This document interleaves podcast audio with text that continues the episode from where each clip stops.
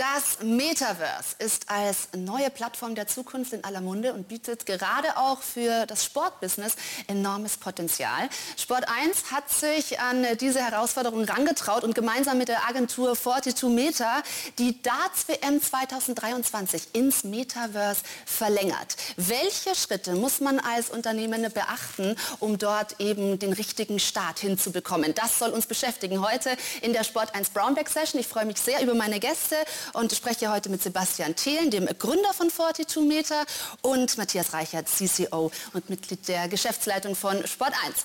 Sebastian, bevor wir über die Umsetzung und die Learnings eures gemeinsamen Projekts sprechen, lass uns einmal kurz bitte auf die Basics eingehen. Was muss man über das Metaverse wissen? Genau, da fangen wir erstmal mit an. Hallo. Die ultimative Vision des Metaverse ist ein dezentrale, digitales Ökosystem. Was bedeutet das? Wir müssen uns das so vorstellen, das ist die Weiterentwicklung des Internets. Ähm, wir haben die Möglichkeit, mit unseren kompletten Sinnen Content zu erleben und zu erforschen. Und das äh, nicht nur, wie es jetzt ist im Internet, im Web 2, mit äh, einem Monitor, ein Display, wo wir Content konsumieren, sondern wir haben auch die Möglichkeit, über virtuelle Realität, VR genannt, oder Augmented Realität, ähm, Content zu konsumieren. Und was das jetzt genau heißt, ist Folgendes. Momentan gibt es verschiedene Metaverse-Plattformen, die dezentral aufgebaut sind, wie zum Beispiel das Decentraland. Und im Decentraland kann sich jeder ein Stück Grundstück kaufen. Und auf diesem Grundstück kann man selber sich verwirklichen. Man kann da zum Beispiel ein Haus bauen, eine Firma kauft ein Grundstück, Samsung macht das zum Beispiel. Und auf diesem Grundstück kann man neue Produkte platzieren und bewerben. Man kann sich aber auch ein Grundstück kaufen und Sportevents äh, veranstalten. Und das hat Sport 1 gemacht, Matthias, damit also auch Neuland betreten. Mit welchen Fragen habt ihr euch im Vorfeld beschäftigt und warum habt ihr euch dann eben entschlossen, ins Metaverse zu investieren? Ich glaube, wichtig zu wissen ist, dass es eine lange Reise war, bis wir da ankamen, ja. äh, weil wir uns seit rund drei Jahren eigentlich mit dem Thema Blockchain-Technologie, Web 3 beschäftigen und uns die Frage stellen, was das eigentlich heißt für unser Business, äh, welche Möglichkeiten entstehen für unser Business in dem Bereich und wir über die letzten Jahre da A, zum einen Learnings generiert haben, also erstmal Know-how aufgebaut haben in der Company, Netzwerk auch aufgebaut haben, weil das ganz wichtig ist, da auch die, die entsprechenden äh, Leute dann noch kennenzulernen, die einem da auch weiterbringen.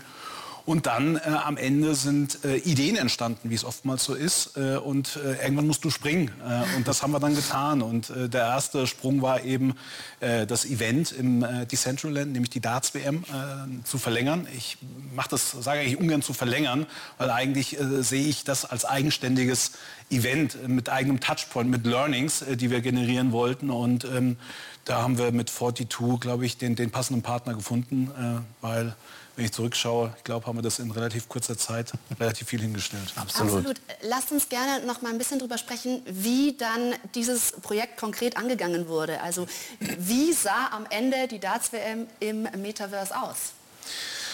Also der erste Kontakt kam ja zustande im letzten Jahr auf der Demexco. Ja, äh, von, der, von der ersten Idee, im ersten Austausch, den wir, den wir da geteilt haben, äh, sind wir dann relativ schnell konkret geworden. Konkret heißt, dass wir gesagt haben, okay, wir, wir, wir haben da wirklich Interesse, das zu machen.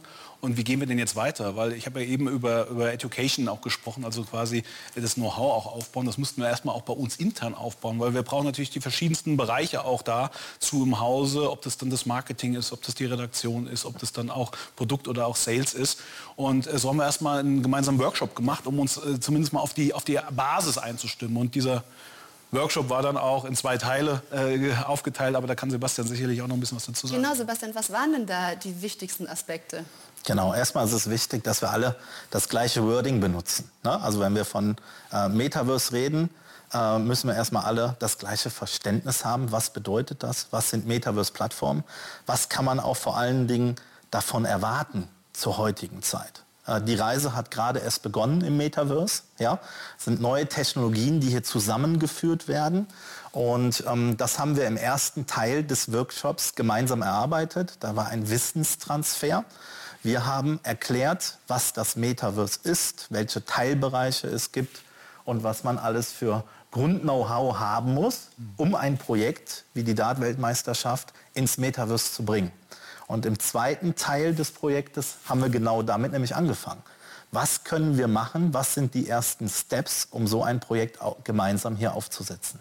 Die dann waren, dass man wirklich eben Events gestaltet hat im Metaverse, um dort die Darts-WM nochmal auf eine andere Art und Weise abzubilden.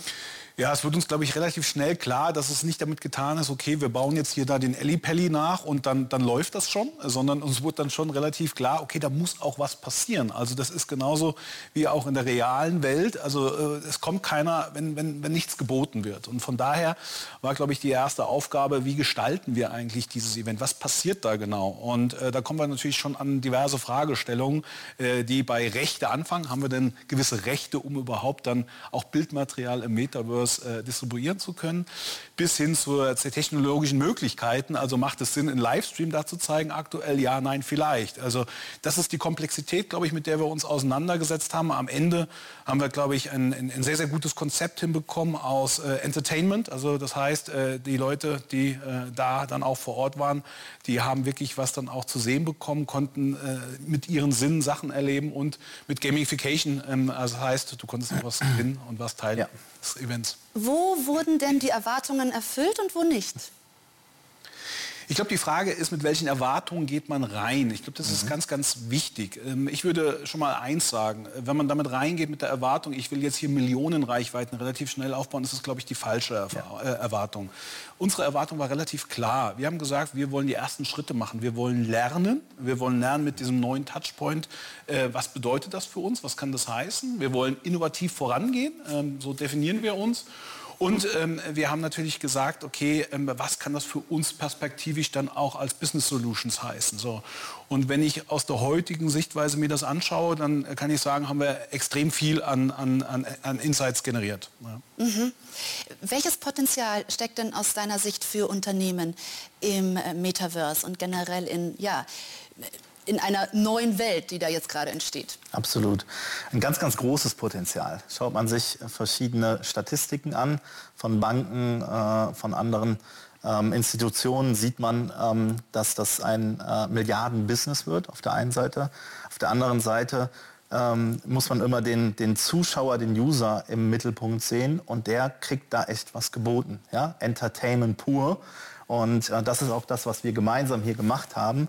Äh, Matthias hat es gerade angesprochen. Wir haben im Gamification-Bereich ähm, äh, Möglichkeiten geschaffen, selber Dart mitzuspielen. Und der Gewinner hat eine Reise äh, nach London ins echte Ali Pelli Stadion bekommen. Mhm. Aber nicht nur physische Gewinne gab es bei uns, sondern ein ganz, ganz wichtiger Bestandteil des Metaverse ist, dass man ähm, durch sogenannte NFTs, Non-Fungible Tokens, ähm, auch digitale Güter, digitale Assets ähm, benutzen kann, um einen Anreiz zu schaffen. Bei uns war das zum Beispiel Variables, also Anziehsachen. Wir haben ein Trikot ähm, gebaut, was na klar limitiert war, wo es ein goldenes gab, einige silberne Trikots und ein paar Bronze-Trikots mhm. und die kann man dann auch im Metaverse sammeln.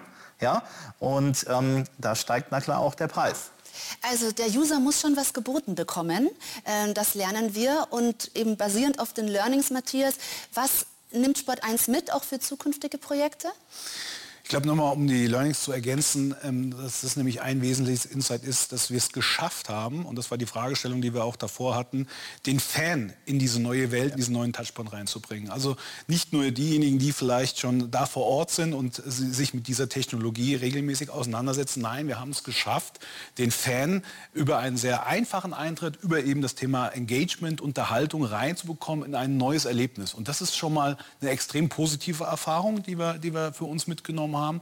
Und gleichzeitig zeigt für uns natürlich auch, dass ganz andere neue Modelle entstehen können. Also Wer sagt denn nicht, warum, äh, weshalb wir vielleicht eine eigene Darts-WM äh, in der virtuellen Welt auch selbst stattfinden lassen können? Mhm. Der Kostenpunkt ist ein ganz anderer. Ich muss keine Halle mieten, ich muss keine Leute von irgendwo nach A nach B äh, transferieren, sondern ich kann das alles in der digitalen Welt stattfinden lassen. Da kommen natürlich einige Fragestellungen, aber das sind natürlich äh, Themen, wo wir jetzt äh, schon wieder einen Schritt weiter sind, auch gerade in Zusammenarbeit mit 42 oder aber auch mit unseren Kunden, wo es um User Experience geht. Ja, ähm. ja da habt ihr natürlich jetzt ähm, eine Vorreiterrolle auch in gewisser Weise eingenommen, weil, Sebastian, du hast es angesprochen, das Ganze ist noch ein bisschen in der Anfangsphase, ne? wie so eine große Spielwiese. Ähm, wo glaubst du, geht das in Zukunft hin und gerade auch in Bezug auf das Sportbusiness? Welche Möglichkeiten bieten sich da? Genau, erstmal ganz wichtig, wo sind wir? Im Moment in der Vorreiterphase. Das Ganze entwickelt sich. Es werden immer mehr Plattformen, Metaverse-Plattformen kommen. Es werden auch bestimmt die ein oder anderen wieder von der Bildfläche äh, verschwinden.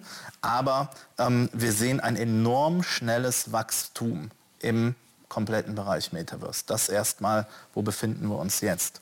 Wo geht das Ganze hin? Ich kann mir äh, gut vorstellen, dass ähm, was wir gebaut haben hier im Sportbereich, ähm, auch noch andere machen werden im Sportbereich. Immer mehr Content für die User, für die Fans äh, dort geschaffen werden. Und ähm, nicht nur im Sportbereich, sondern es wird auch andere Bereiche geben. Ja? Ähm, stell dir vor, ähm, Konzerte werden virtuell stattfinden. Ja? Gibt es auch schon. Ozzy Osbourne, Paris Hilton und Co. haben schon virtuelle Konzerte stattfinden lassen. Wo geht das Ganze hin? Ähm, Virtualität, haben wir eben gesagt, ist Punkt A, was momentan ähm, genutzt wird.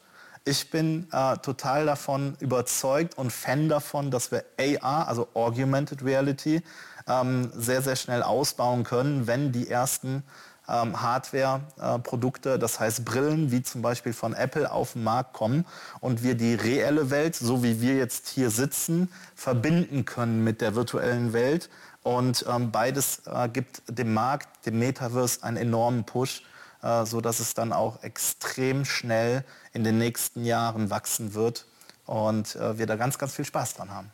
Das heißt, Matthias, abschließend, es macht also in jedem Fall Sinn, da offen zu bleiben, kreativ zu bleiben, denn man kann da in Zukunft noch sehr viel gestalten. Ich glaube, wir haben als äh, Sportpublisher einen riesen Vorteil. Sport ist ein emotionales äh, ähm, ja, Umfeld, äh, was wir anbieten können. Und äh, dieses emotionale Umfeld schafft es natürlich sehr, sehr gut, dann auch ähm, eben in Verbindung mit neuen Technologien Leute dazu zu begeistern. Ja? Und, äh, wie ich es eben auch schon gesagt habe, neue Businessmodelle auch gleichzeitig zu entwickeln. Und ja, ja, äh, wir werden da dranbleiben an dem Thema, weil ich glaube, wir haben hier äh, so eine Vorreiterrolle, die wir auch weiter ausbauen wollen. Wir wollen es auch ermöglichen, Partner mit uns auf die Reise zu nehmen, um hier zu lernen, um die ersten Experience hier auch zu schaffen. Die ersten oder die nächsten Konzepte sind auch schon relativ weit. Also wir laden alle recht herzlich ein, äh, auf uns zuzukommen.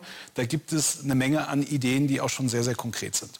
Also, das ist doch ein wunderbares Schlusswort. Das war ein Einblick ins Metaverse. Wir haben gelernt, auch im Sport, the next big thing. Vielen Dank fürs Gespräch und vielen Dank fürs Zuschauen. Das war die heutige Brownback Session.